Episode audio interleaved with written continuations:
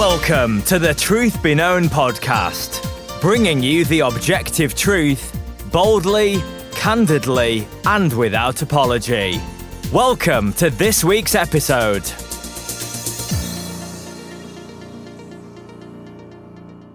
Well, welcome back to another episode of the Truth Be Known podcast. I'm Nathaniel Jolly. And I am Eki Tepsapornchai. Well, it's good to have you back again, brother. Uh, it's good to see you as well. Always a pleasure to come on and, and be able to interact. Uh, doing these podcasts often energize me for the day. Yeah, they're they're good. I, I enjoy talking about these uh, spiritual topics. I think they're beneficial, and, and still I I continue to get uh, good feedback uh, from people, and sometimes other pastors as well um, who have been encouraged by the things that we have shared and that's that's really what we aim to do we're not we're not trying to start arguments here or, or be uh, troublemakers despite what some people might say about us but uh, we we just want to edify the the saints yeah i don't think we've ever said anything controversial for real christians um, but anyway so uh, this week we're gonna you know pick up on uh, the part two of spiritual discipline so last week uh, I think it was a great episode. I got a couple folks feedback on that. Um, just yeah, a really uh, good opportunity to sit back and just reconsider um, how to develop our spiritual lives. And so, I don't. Do you remember all the the ones we hit last week? I think we talked you know, about it, prayer. Yeah, it was mostly prayer and the word. We talked word, about various yep. aspects of prayer, including fasting. So we talked about prayer, fasting, and and then we talked about our time in the Word. Time in the Word. Yeah.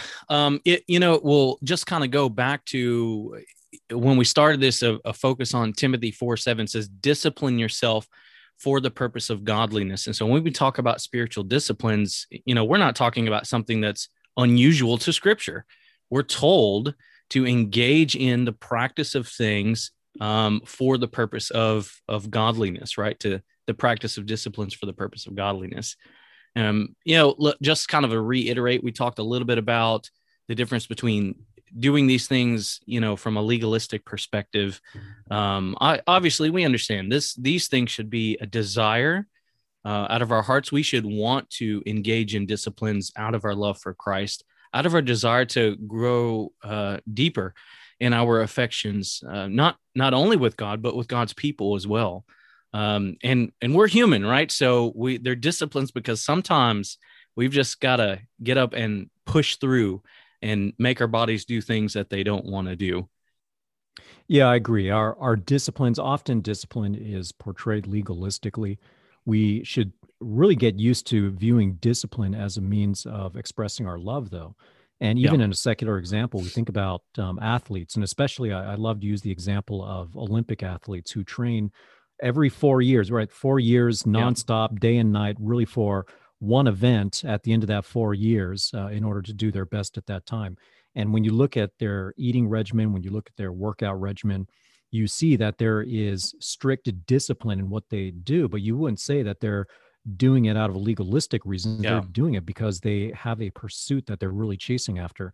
For us, our pursuit is Christ. Uh, we want to be like Christ and I think of Philippians chapter three when Paul said that he makes it his aim, right, to to um, really share in the sufferings of Christ, uh, so that he may attain to the resurrection of the dead. Yeah. Um, so I, I, think the disciplines that we are talking about are really okay. We we love Christ, we we love God, or we should we should be cultivating that. And how do we now honor Him really with our lives and our body? And that uh, that comes through discipline. Yeah, absolutely. And I mean, the, the Apostle Paul used these kind of examples uh, on more than one occasion, right? Think of First Corinthians uh, 9 and 26. He says, Therefore, I run in such a way yes. Uh, as not without aim. And he talks about boxing in that same passage. Um, not not as though he's just boxing in the air, and so we right. see the Apostle Paul using uh, the athlete, right, and the discipline that athletes have in terms of um, you know his spirituality. And we so we ought to do the same. We understand when we do that we're yeah, using the, the, biblical the, examples. Yeah. and the other uh, analogy i think of are, is military examples right? Mm-hmm. i mean paul talks about how you know we're not to be um, a soldier that's that's really distracted from our mission and in a military sense, we understand that when people go overseas, you've got to be focused on what the mission is. You can't be distracted with um, civilian matters um, off to the side. And for us, uh, we are not um, in a physical war, we're in a spiritual war. So it's not just uh, military analogies, it's not just the athletic analogies, but that's all tied into our spiritual realities where we want to discipline ourselves that we may be able to grow and also to be able to engage and to be able to wage war successfully as God would have us wage it. Yeah, absolutely. And so it's good that we recognize spiritual disciplines are things that we do, right? They're activities. I know, you know, having come out of the charismatic Pentecostal background, you start talking about spiritual disciplines, and and it's not just in that um, realm of Christianity. We can often come across folks that kind of have an idea of it's more of an attitude or a heart posture. Well, that's not a spiritual discipline, right? Um, if you aren't engaged in the practice of disciplines, then you don't have disciplines. Um, it's it's things that we do, not just something that you merely give mental assent to. We have to actually engage in those things. Yeah, absolutely. I mean, it's just it's a way of life. Um, we're developing new habits in life. And prior to coming to Christ, we all had certain habits. Now, you may not have thought of them as disciplines, but if someone is laying on the couch most of the time they're really that that's a habit that they have um, that they have developed. And even secular people without knowing christ will tell you that that's not a good habit. So we're really developing we're establishing new habits we're we're you know getting rid of the old habits that have hindered us and and we're doing it with a motivation with a purpose i mean like i said it's the olympic athlete who is looking to compete mm-hmm. in an event once every 4 years you look at some of the major sports and they want to get to the championships or the finals or what have you um, in order to uh, achieve the um, the highest level of performance. And for us, if Christ is our life, if our spiritual walk, if our life is all about our spiritual walk now, then we want to be able to do the same. And in order for us yeah, to be effective, yeah. we we just have to develop those habits. Yeah. Well, Jonathan Edwards said something close to that. He said, "If you long to be more like Christ, then act like Him and walk as He walked." Right. And and that I mean that brings us to a good point. We haven't just arbitrarily chosen random things. Spiritual disciplines aren't just merely hobbies or things that people enjoy doing, right? These are activities that are specifically modeled for us in scripture, you know, empowered by the Holy Spirit. Um, it, you know, it's not just things that we enjoy doing. Woodworking is not a spiritual discipline, right? I enjoy fishing.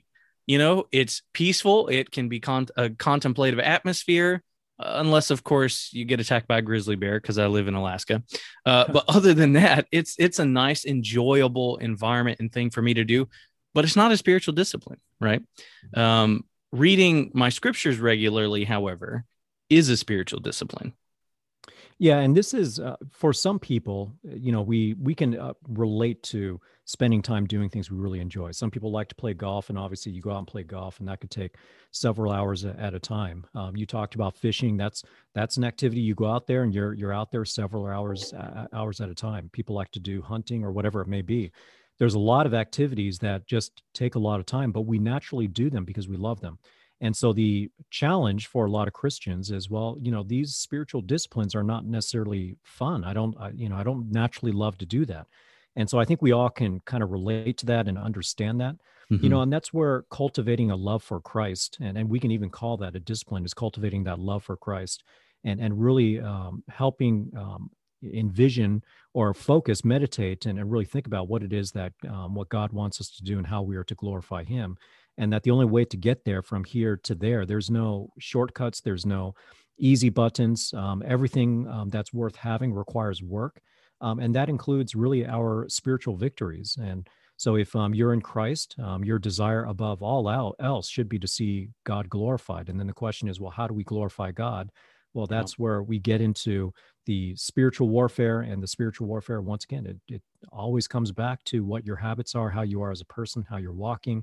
That's going to give you credibility and the ability to engage in a way that uh, would glorify him yeah and you know obviously we're not saying recreational activities are bad they're good in fact right. if you use them well um, and I, I think people should make an effort to include you know recreation in in their lifestyles um, but you know, you can you can include spiritual disciplines in that. And in fact, you know, just as an example, I say I like to fish on you know on on Mondays. I typically kind of take a half day off, and uh, but I use that. I go out, I do my fishing, and I intentionally have already selected a couple sermons that I listen to. So um, I do that because fishing, well, at least for me, uh, is a pretty brainless activity. I've been doing it my whole life.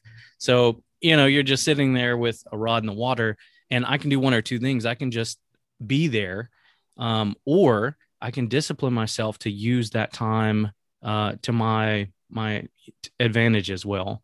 So, just an example, uh, I think a lot of people, uh, you know, haven't thought of including disciplines in the things that they enjoy and love doing. There are a lot of activities that you can do that you can listen to an audiobook or you know audible scriptures um, if you you know drive an hour to work or two hours to work which i know many people do that's great opportunity to be in the word uh, at least some of that time but it takes some planning right? It doesn't just happen if you don't plan for it. Yeah no that's that is a great point and i agree with you. Um, having activities um, recreational or otherwise um, I think of First Corinthians ten thirty one, whether you eat or drink, whatever mm-hmm. you do, do all to the glory of God. Yeah. Um, so we want to we want to give thanks. I mean, God gives us all things for uh, all things for us to enjoy, mm-hmm. and so we we recognize that uh, without making ourselves really the purpose um, of life. So we we enjoy creation, and for instance, when you're out there fishing, I mean that's that's in one way how we exercise dominion, right? I mean the creation and and the animals that are there are really there for the purpose of of mankind, which I know a lot of animal lovers don't like hearing that um, those who are not christian at least um, but you know that that is the truth. And so we we have this world. God has given it to us. He's given it to us uh, for us to enjoy but to enjoy recognizing that um, it's not an end of itself but it's really a way for us to enjoy what he has given to us but we are still here with a with a purpose in mind. Yeah and uh, you know it's a good place to say that when we're talking about these disciplines the goal is godliness right? The goal is not a check mark in the box, right? Like I can check off I did my scriptures today, or I can check off that I did something quote unquote spiritual during all my activities this week. Yeah. Um, the, the goal is just that heart desire to be like Christ. You brought up a point earlier. Uh, we are just talking about how disciplines aren't necessarily um, easy. And the apostle Paul, right? I mean, it, just think about it you know we talked about already this this the sports references the military references. I mean no pro athlete um i mean every pro athlete understands he's going to put his body through some pain to get to the goal right? Um and and it's a good kind of pain and so we're sort of talking about that. But i want to read a quote by rc sproul and you know we'll just hit everyone between the eyes real quick uh, including myself when i found this quote because i i think it, we've developed just kind of a culture to which he speaks to very well in this quote. So let, let me read this. Here then is the real problem of our negligence. We fail in our duty to study God's word, not so much because it's difficult to understand, not so much because it's dull and boring, but because it is work. Our problem is not a lack of intelligence or a lack of passion. Our problem is that we are lazy. Yeah, that's uh, that's a good one. It gets back to slothfulness, uh, doesn't it? Yeah, we we do the things that we enjoy very easily because it doesn't feel like work. Um, but the things that are work, we tend not to gravitate towards. Now, for some people, this comes easier than others. I mean, some people who yeah. have lived a life of discipline, especially, you know, those. Um, as an example, here in America, I find a lot of times a lot of the most hardworking people are the people that have come um, across from other countries. They're first generation people, um, and they understand what opportunity they have here, and, and they don't want to take that uh, for granted. Uh, people with military backgrounds um, often um, are very disciplined when they go into other areas of work afterwards. Um, but it, it is true. It's um, but that that has to come with there. There's circumstances people go through that really instill that kind of discipline into them. Uh, but yeah, that's uh, yeah, that that's a convicting quote. Um, and I, I, think by our nature, we would rather just relax and do the things that we enjoy that really don't require us to engage our mind a whole lot. Yeah, well, I mean, that's part of the American dream, right? To be able to have everything you want yes. with some relative ease. Um, but I think there's some encouragement in recognizing that too, and and you spoke to that. The encouragement is we we as we push through and we engage in these disciplines and we develop the habits. You know i, I think sproul uh, in that quote made a good comment. It's not necessarily that we lack love for doing them or even passion. You know we we just have to develop those habits. And i think you know you spoke about the military um, you know i can tell you from my own experience um, many guys go into the military and they are lazy and they come out with a work ethic that's entirely different. And that's because they've spent all that time. Retraining mm-hmm. themselves to be disciplined. And so i think the encouragement would be if you struggle with um, you know adding these disciplines to your life the regular reading of the scripture taking time to pray be encouraged in in that as you do that and you trust the the holy spirit in the midst of that and not only will you enjoy them but i think they'll become generally easier right to to set that that time aside to do those things. But you've got to yeah. start somewhere exactly and, and and i think you can you could probably relate to and see have seen a lot of examples of this. I mean, in the military, when they come in and they're lazy, but they come out being disciplined, they come out not wanting to go back to that lazy lifestyle. You know, people that have learned discipline and have developed discipline don't want to go back. And the reason why they don't want to go back because they realize how much better it is to be disciplined.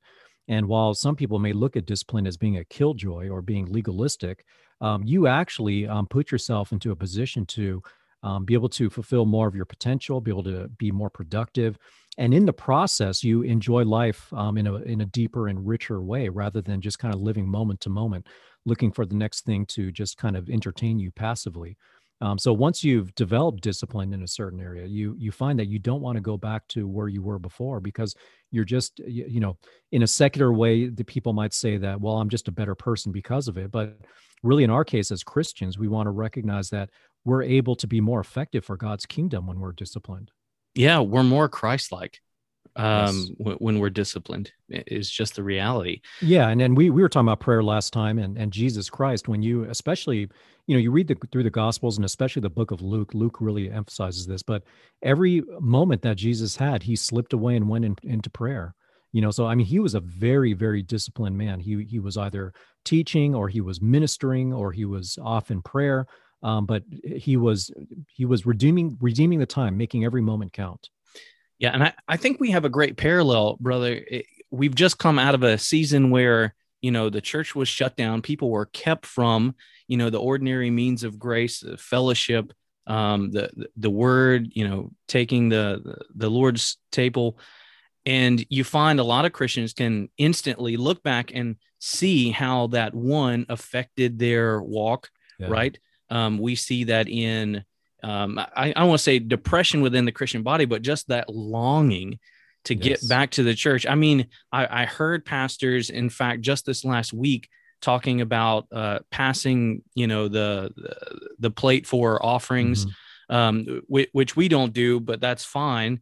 But the point was uh, they could almost feel um, the excitement of the people, the the relief because it is a level of normalcy right yes. that they haven't had in so long.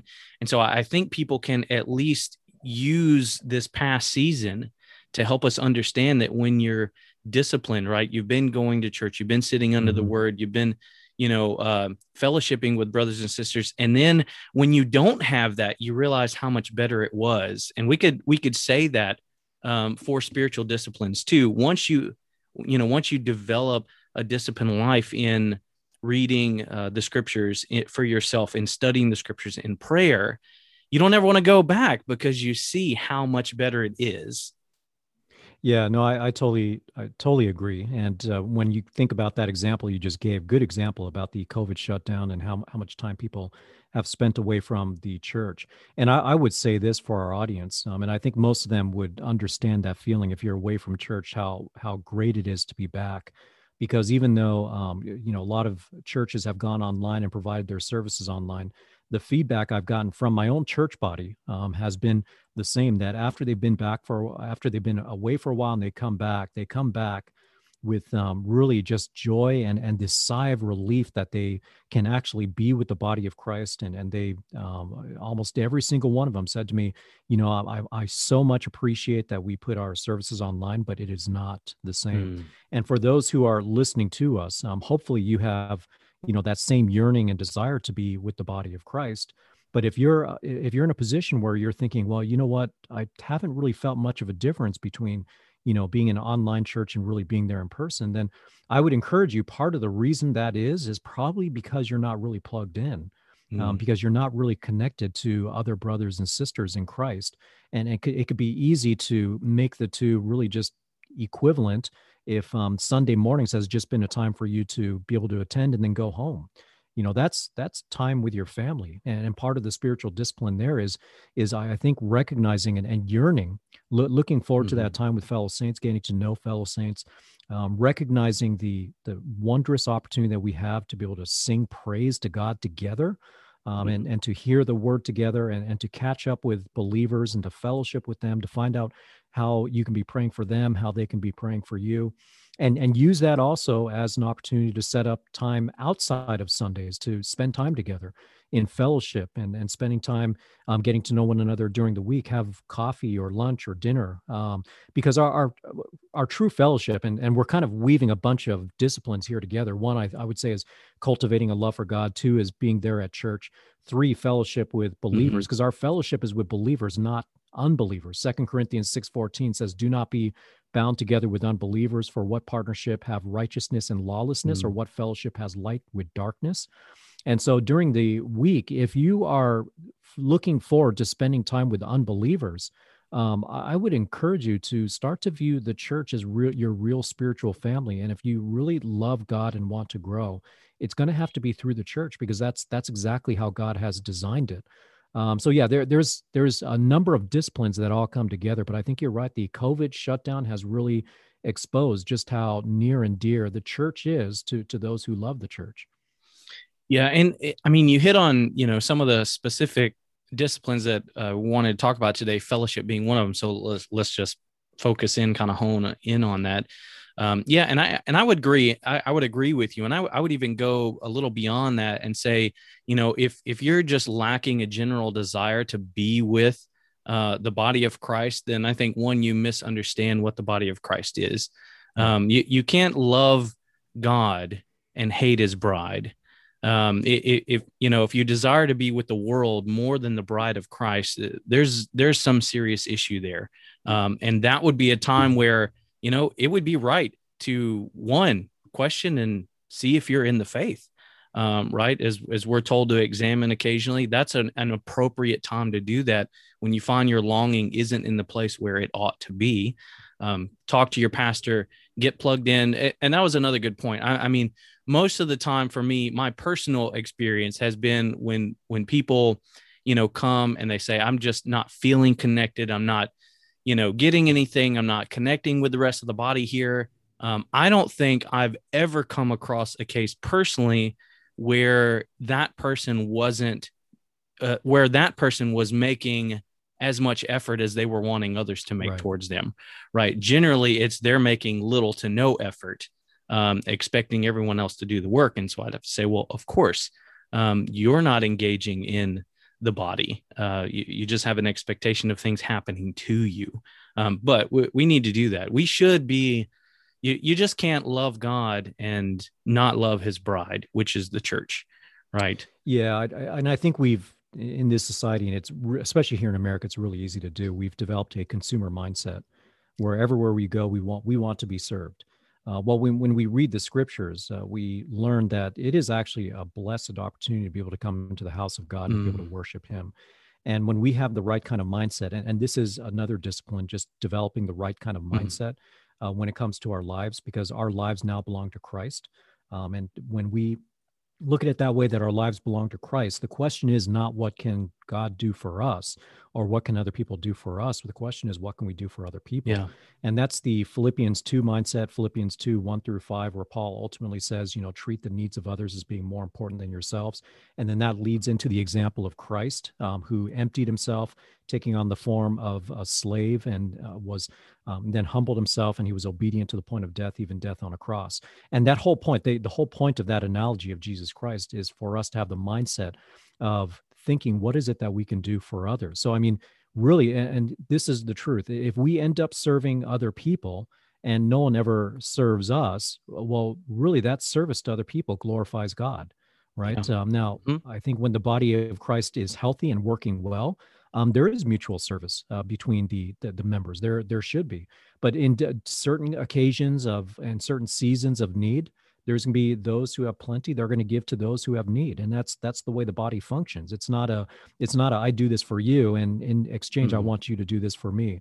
So when you go into church, you don't want to have the mindset of like, well, what are they doing for us? What are the people doing for us? Um, really look around and think. Um, ask yourself, how can I plug in? How can I serve? other people, regardless of uh, of how they feel about me. Right? Yeah, and and I think when you find when you do that, uh, good things happen. Well, and here's the reality. You go to Mark 10 45, for even the Son of Man did not come to be served, but to be served and to give his life as a ransom for many. So if we're to imitate Christ, you know, then our, our, you know, I think we have a natural human desire to want, you know, reciprocated love, reciprocated affection, but that should not affect our faithfulness. If we're to imitate Christ, then our heart should be to serve others regardless of what we may or may not receive. Um, that you know that was that Christ came to be ser- uh, to serve and not to be served, and so uh, we can look to that as you know our ultimate example. Um, you know, you were talking about fellowship as a, a discipline, and I put this in here because I mean I think it, it, has been implied kind of throughout what we're what we've talked about it's not a natural uh, human disposition, right? To want to selflessly serve others. Our yeah. natural disposition is to want to gain something from it, and and surely we do gain when we yes. serve in the body of Christ. Um, it, but I think of we talk about all the one and others, and that speaks to just the very things we've been speaking to, right? Uh, it's for the other, not for you, right? I serve for the sake of the other uh, Romans 12 10, be devoted to one another in brother, brotherly love, give preference to one another in honor. Um, and so when we gather, when we're with one another, that should be our posture. How can I be devoted to my brother, to my sister? How can I give preference? Um, uh, but by the way, it's a, a good side point here, maybe a small rabbit trail that we give preference to our brothers and sisters first before we give preference to the world right um, we'll yes. hit on some other passages that that speak to that uh, but you can't do the one another's if you're just focused on yourself yeah absolutely and uh, i think about what uh, jesus said to his disciples in john chapter 13 they shall know you are my disciples by mm-hmm. your love for one another yeah. and of course we know the two greatest commandments to love god and to love um, your neighbors as yourself um, but that love for our neighbors, it starts first and foremost within within the body of Christ. And just to give an example of that, for instance, uh, we know that the Bible says much about meeting the needs of those who are poor and needy and oppressed. Um, being there for um, orphans and widows. Um, James says that is the definition of true religion. We understand that. Mm-hmm. But we also see, just in the example of the book of Acts, that the needs that they sought to meet first were fellow saints. Yeah. Um, it's it's impractical to think that we're going to be able to meet the needs of all the poor all over the world, but certainly those within the household of God. Uh, we know that soon after the church was formed, people were selling their stuff and they were giving to those who were poor. Um, the apostle Paul had that uh, commission from the Jerusalem Council to collect for the needy saints in Jerusalem, and you see several references to that not only in the Book of Acts but also in some mm-hmm. of his letters. Um, we see Paul writing to Timothy in First Timothy five. He talks about taking care of widows. And uh, widows, obviously, James says that's part of true religion, taking care of widows and orphans. But when you read um, Paul's directions in First Timothy five, it's not just any widows. Yeah, it's specifically those widows who are in the household of God who have been faithful, um, who are of a certain age and don't have other people to take care of them. So it's not a you know it's not this um, indiscriminate just uh, scattershot of just trying to help everyone um, mm-hmm. in this world now for those outside the church that's that's a fine ministry as well but that i would put under outreach and yeah. that's the and that's another discipline which is evangelism because we really need to be yeah. motivated in our outreach through evangelism if you simply just feed people or give them shelter you've done a good work in a earthly sense but um, what better off are they if they're still going to go to hell so yeah. you you want to be able to do those earthly ministries with the motivation that uh, you, mm-hmm. you want to share the gospel with them, saying, "Look, I, I love you. I'm, I'm, doing these things because I love you. But here's the ultimate uh, message of love, and that's that Jesus Christ came and died for the sins of those who would believe in Him." So yeah, we um we have the we have those disciplines. We we want to follow them follow them through and be thoughtful and intentional with uh, with how we do that. Yeah, and uh, you know another one, Hebrews three thirteen, and let us consider how we may spur one another on toward love and good deeds. Um, you, you know, again, there are I don't know, maybe just under 60 different references to one another's. Some of them are duplicates, but um, again and again, you know, fellowship is as a discipline is intentional, and and we know this, right? If we're honest, you know, a- after church we have you know sung our hearts full and empty at the same time. We have sat under the preaching of the word. Um, you know, our minds have been focused. Uh, we have been trusting the Holy Spirit to work in us and through us um, as we you know relate to others, and we're tired right? I mean, it, it, you can you're tired, and it's very easy to go through the rest of your week having to you know love your family, having to uh, be faithful in your work. It's very easy to neglect fellowship with your um, you know with your local congregation. So it is a discipline because it takes some intentionality. Uh, we can tend to be um, you know very loving and fellowship oriented on Sunday mornings but let me just say, if if if that's only happened on Sunday morning, then you have not given yourself to fellowship. You just can't. It just can't happen one day a week. There's no way you can love each other if you only see each other one day a week. Get to know each other. You can't spur each other onto good works um, just one day a week, right? So yeah, right. The, the the whole series of one another's that you talked about, and there are so many of them throughout the scriptures. It, it's it's useful to actually have a list or to do a study of all the one another's just to see how important that is. And we've mentioned this before the importance of, of the church. The New Testament doesn't make sense uh, without the concept of the church because the Gospels point forward to the fact that Jesus Christ died for the church. The book of Acts shows the explosion of the church, how it grew. And the epistles were primarily to churches or individuals who were starting churches or ministering over churches. Even when you get to the last book, the mm-hmm. book of Revelation, Revelation chapters two and three, it's Jesus Christ and his letters to the church. And then all the trials and tribulations that follow after after that are really the warning of those who do not heed um, what he is uh, mm-hmm. writing to those churches. Um, so we we have that we, we need to have that concept of the church, and it's not just a great point. It's not just a once a day week kind of thing. And if you feel you know if you feel spiritually revived by your Sunday services, that's good. That's you know the Sunday services are doing their part, um, but those Sunday services are meant to energize you for the rest of the week um, to really mm-hmm. look inward and say, you know what, the, the things that I'm learning here, I'm going to apply them to the rest of the week. And, and that includes uh, finding time to be with other believers because what, the, the more you're with other believers and that verse you quoted out of hebrews is very appropriate that we are encouraging one another to good works you know um, bad company uh, spoils good morals or something like that i'm mm-hmm. paraphrasing mm-hmm. that uh, but when you're around other believers um, it, it energizes you and even even the time that we spend on the podcast um, each week and talking i mean this is a you know eh, sometimes i feel like this is just fellowship and it's just being captured um, and, and recorded um, yeah. on the air and shared with with our listeners but we need this in order to um, encourage one another and and to give ourselves kind of that spiritual fuel um, and and, uh, and motivation that that we need throughout the the week and i i know that uh, my my wife and i if for some reason we're away from the church uh, for a for more than a week. And the last time this happened was when we had COVID and we couldn't um, attend except online. Um, we came back um, after a few weeks, and and my wife had broken out into tears, and it wasn't tears of sadness; it was tears of joy because it felt so good to be back in the mm-hmm. congregation, mm-hmm. singing uh, with the congregation. But yeah, that experience should be throughout the week as you interact and and get to meet and, and encourage fellow believers. Yeah, absolutely. I mean, just consider the, the church is the body of Christ. We are a family unit. If you only fellowshipped with anyone in your immediate family once a week, what kind of relationship would you have? Right. But we don't all, we don't often view the church in a right way. Um, the, the church family should be viewed in some sense even higher than blood family. Now, I'm not saying we neglect our immediate family, you, know, for right. the sake of those outside. That's not what I'm saying. But but we I don't think we elevate the relationships in the church uh, to where they need to be often. And so, yeah, we need to make, you know, effort, uh, fellow. So fellowship is a discipline when you entertain those in your church, in your home during the week. It shouldn't be an if you do it. It should be a when you do it. There's an expectation that we gather you know, outside of the Lord's Day service. Now, there's no um, parameters on how often or what that has to look like, but it should be happening. I mean, in fact, you can't really make disciples if you aren't spending time with people. Um, yes. And just a few hours on Sunday is not adequate time.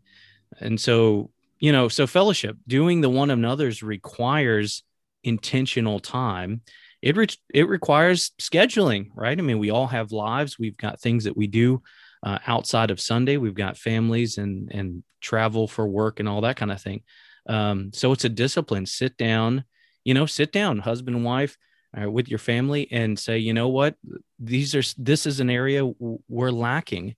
Um, let's let's find time to maybe have someone from the church over you know, one night and let's schedule it in if you need to do that. There's nothing wrong with that, right?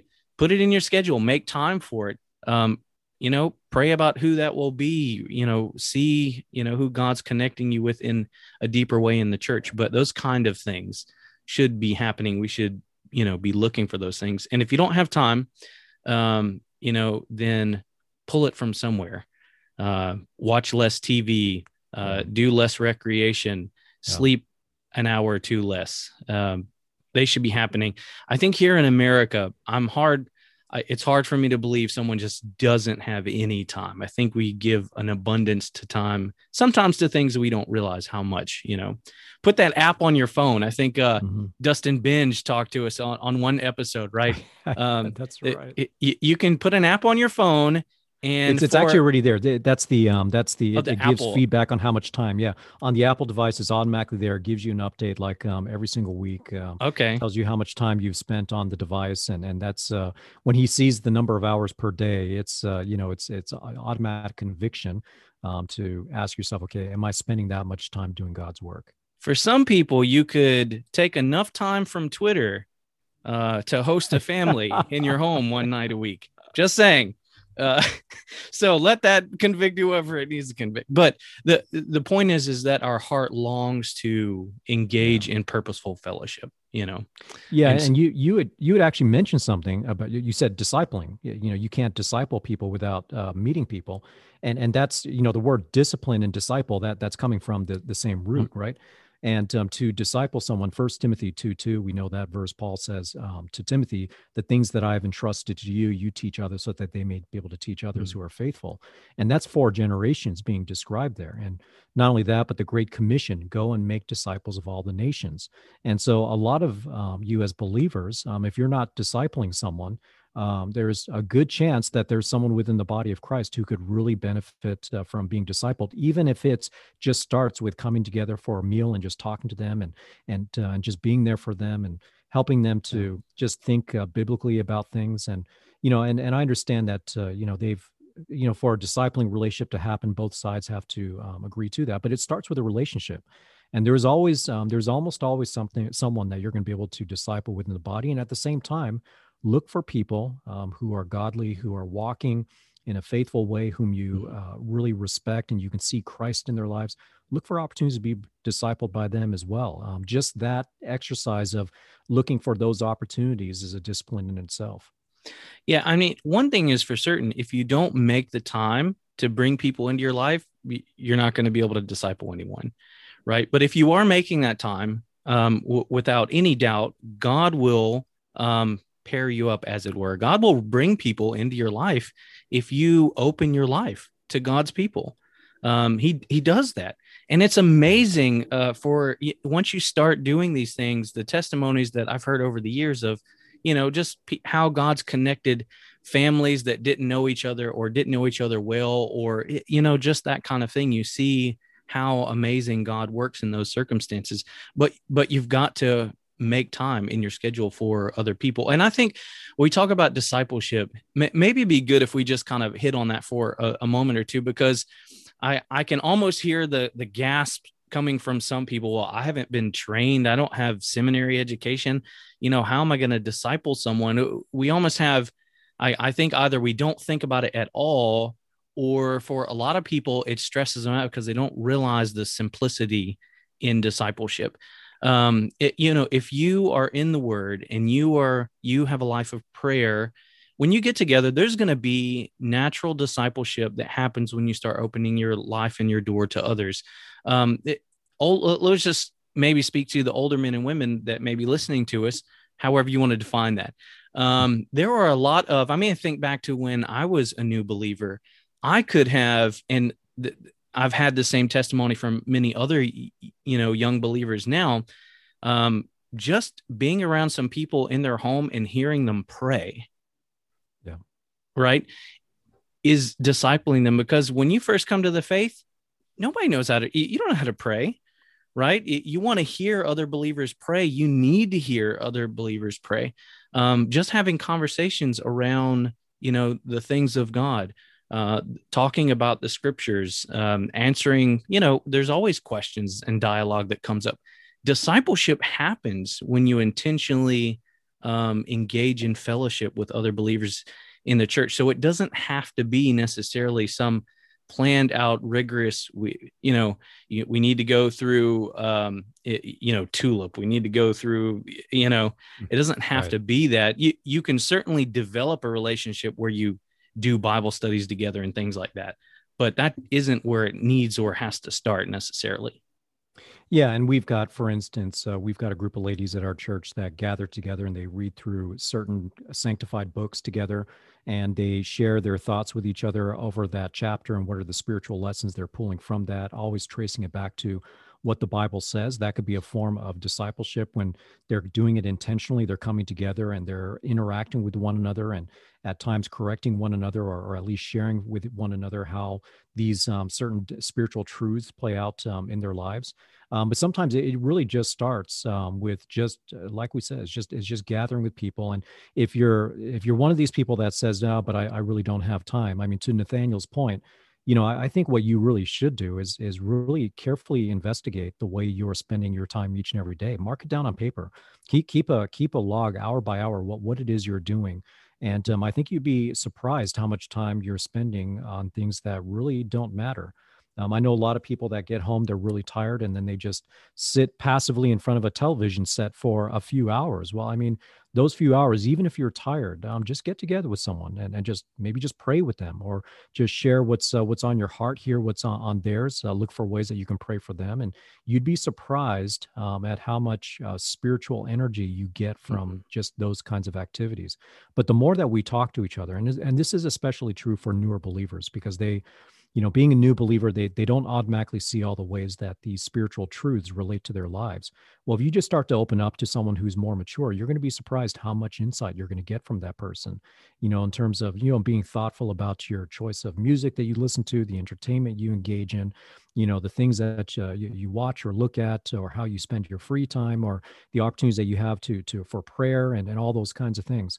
So it, it really there, there's no way around it. Spend some time with other people yeah. and uh, and use that as a way to and you know what if you're both equally new in the faith use that time anyway. Open up the scriptures uh, talk about what was preached last sunday and and and start challenging each other with how it applies to you.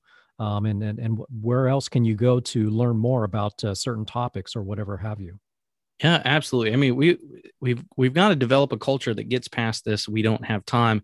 It, it's we've almost glorified being too busy right? Yeah. there, there's nothing saintly about being overly busy. Um, and, you know, not to be heavy handed, uh, but if it, you know, if you say you're too busy to engage in fellowship, you know, you're really saying you're too busy for the bride of Christ. Yeah.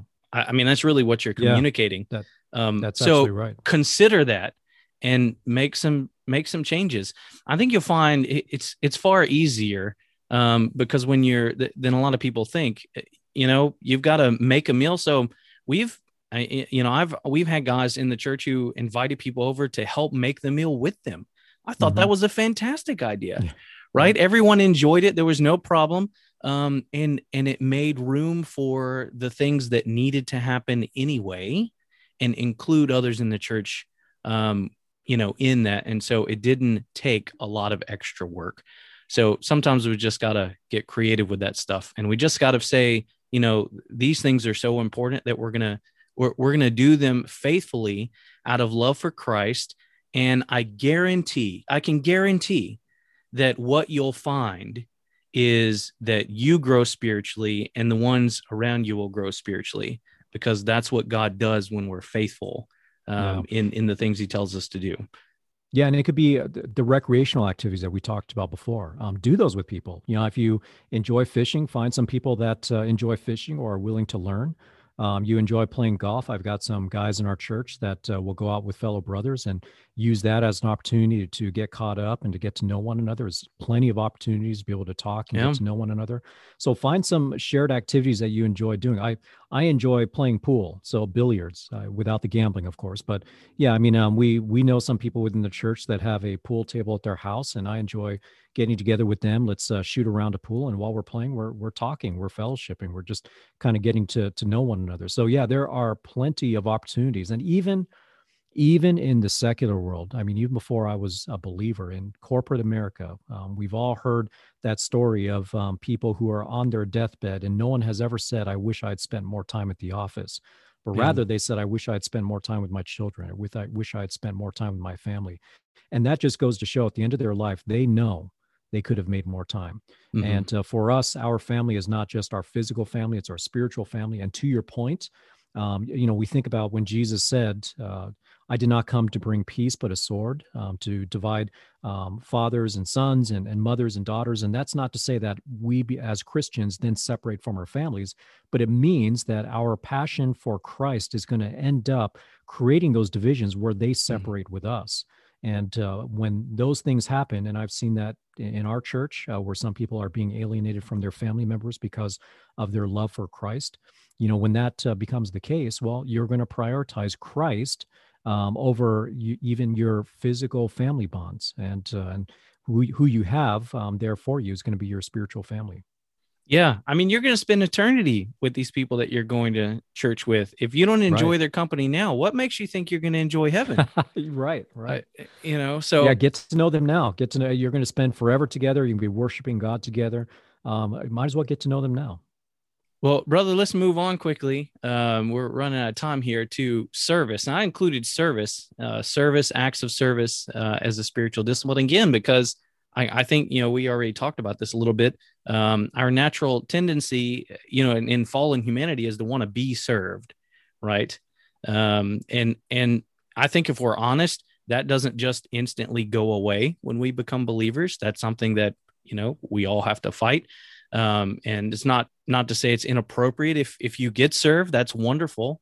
Um, but we ought to have a heart that uh, yearns to serve others as well right? Um, and it, you read this passage earlier i think uh, colossians 3 23 right? Whatever you do do your work heartily as for the lord and not for people knowing that it is from the lord that you receive the reward of the inheritance. It is the lord christ whom you serve and i think that's a perspective we would do really well uh, to to have is that when we're serving others we're actually first and foremost serving christ in that. Amen. And and that's uh, when you read, for instance, First Corinthians 12 through 14 and read mm. about the spiritual gifts. That's the whole point of spiritual gifts is to serve one another.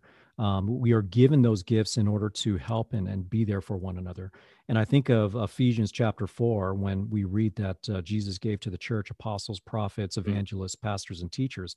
He gave it for the equipping of the saints. Now, who are the saints? Well, that's all believers. That's everyone who has professed Christ. They are a saint and you are being equipped um, by those gifted men for the work of service. Mm-hmm. And you know this, the word in the Greek for service is the same word that we get ministry from. Everyone is called to ministry, the work of service to the building up of the body of Christ. So, the building up of the body of Christ at your local church, that is the responsibility of each and every Christian who is there by serving one another and not only looking for those opportunities to serve one another but recognize when you've been served by others and, and give mm-hmm. thanks to the lord and for those individuals. I mean it could just be something as something as similar as an usher leading leading you to an open seat. Um, it could be someone who decides to go and grab you a cup of coffee during fellowship time. Um, eh, there's a lot of acts of service that happen within a health, healthy church and you want to be able to give thanks uh, for that and and to be able to look for ways that you can do the same not simply just to repay the favor but really to give glory to god because like jesus said in john chapter 13 they shall know you by your love for one another yeah absolutely and i mean so get in and serve um, and find something. I, I don't know any church that would say, no, I'm sorry, you we don't we don't need you or want you to serve here. right? right? I mean, right. we we understand that what there's always a need, but beyond that, and more importantly than that, right? When people serve again, you know, as we understand in this passage, it's the Lord that they're serving. Um, and and so we want people to engage in that. So pick up some trash, give someone a cup of coffee, stack a chair afterwards yes. um yes. you know and and talk to your brothers and sisters in between those things you know get be involved there should not be um you know a scenario where someone just comes to the gathering and and no service happens right, right. we shouldn't just stand there and let everyone do it get engaged somehow whatever that looks like. You know every church is different uh the needs are different from church to church. Um, but there and and you'll find just like these other things when you get in and start serving you'll see you know that the holy spirit does a work in your life. Um, because you just can't engage in these things without god working in you when you do it with the right heart. Right, and and um, even though I mentioned the spiritual gifts, how they're intended for us to serve one another, you don't have to be spiritually gifted in an area to in order to serve you're not going to be rebuked by God for serving in an area where you don't have particular giftedness. Um, the idea is that if you're willing to spend your time and your effort mm-hmm. to be able mm-hmm. to serve others, even in ways that you aren't necessarily gifted or you don't think you're good or effective, it is amazing how just being there makes all the difference. Mm-hmm. And and one of the uh, here's a simple example: is visitation. For instance, if you know people that um, are ho- homebound because of their sickness, their illnesses, they can't get out of the house or whatever um, or people that are just sick for a season and uh, and it could use the encouragement. It is amazing how just being there in person, just to be there, mm-hmm. you don't even have to be gifted in conversation. You don't have to be gifted, you know, gifted in any particular way, but just your presence to be there to to tell them that you're thinking about them, to pray with them, is a huge blessing in and of itself. And that's that's an incredible act of service, even if that's not quote unquote within your wheelhouse of what your mm-hmm. gifts are. And I know for me, when I was first saved, um, I joined this Thai Bible study group at Grace Community Church.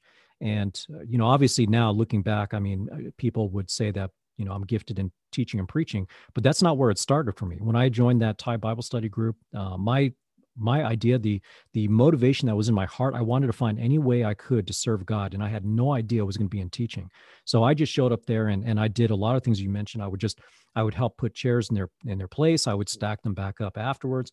I would help serve uh, serve some of the food, uh, clean up uh, some of the mess that was left behind. You know, I just wanted to to be able to serve. And over time, the the mm. Lord revealed to me that the way I was going to primarily serve was going to be preaching and teaching. But that didn't stop me at that moment from saying, you know what, I'm just going to try to plug whatever holes need to be plugged, uh, meet any needs that need to be met. Who cares what it is that you've been specifically gifted for? You're not going to be rebuked uh, for any act of service that you do for the glory of God. Yeah, no, absolutely. And, it, you know, I mean, there are so many passages that speak to serving and the one another's. And I mean, First Peter 4 10 and others says, each one's received a special gift, employ it in serving one another as good stewards of the multifaceted grace of God. And like you've mentioned, you may not know what that is, um, but just serve because you love Christ and, you know, you love the house of God uh, you love what happens there. You love the people there. Um, do whatever you can do. You know, I'm just as we're talking, I'm thinking about a gentleman who I know that would often say some of his um, best times with the Lord were while he was cleaning the uh, churches in the bathroom, the, the bathrooms in the churches. Yeah. Yeah. Um, after the service, everyone was gone. No one wanted to do it. And so he was left alone to do it. Um, just one guy. And it, for, you know, it it was a time for him where he would just talk with the Lord and he would consider the sermons, and he found great joy in doing it. Uh, it's a bit ironic because I think he didn't do so well in his home situation. yeah. he, he, didn't clean as fervently there, but uh, anyway. Mm. Um, at least he wasn't enthusiastic. He had a clean house, but, but anyway, it just goes to show that you you never know, you know, where and how God's going to work in you as you serve. Um, you may find some of the sweetest times with God in just doing those little, otherwise monotonous things. Um, But because you're doing it out of out of a right heart, you know, God shows up and you just yeah, you have some incredible times, and you may look back and you know think yourself one day, man, those three months that I swept the church after everyone left were just some of the most amazing times you know I've had recently, or, or whatever the case is. Amen. Let's see here. Um, I had a. It, there's so many passages we could talk about, brother. I think Galatians six ten. So then, as we have opportunity, let us do good to everyone. Right. This is the expectation, and especially to those who are of the household of faith. Um, again, you know, if you if if you want your church to be known in your community, then love the people in your church. Right. Right um, I mean, again, it, we've talked about that so many times, but uh, the the world will know should know us for our love for one another, um, and that takes intentionality, right? It's very easy to to do very little, um, but if you, I, I, think everyone wants their church to be known as a friendly, inviting, warm, loving church. I don't think there's anything yes. wrong with that. Mm-hmm. Um, you know, assuming that you you aren't compromising, you know, any theological doctrinal positions. But if if you want that to be true, then you need to be intentional about loving, right? You, these spiritual disciplines need to be there. Yeah. yeah amen. And we we just had a couple of baptisms this past um, Sunday, and I know that for those two individuals, they came to our church, and part of it was because uh, we we preach and teach from the Bible, but a big part of it too was just that they felt welcomed by the others within the church. Um, and, and so when you foster that kind of environment where you're loving one another, doing good for one another, people will come. And when they're trying to check out a church, they're going to have a hard time not wanting to be at a church where the people clearly are there for one another and, and welcoming one another.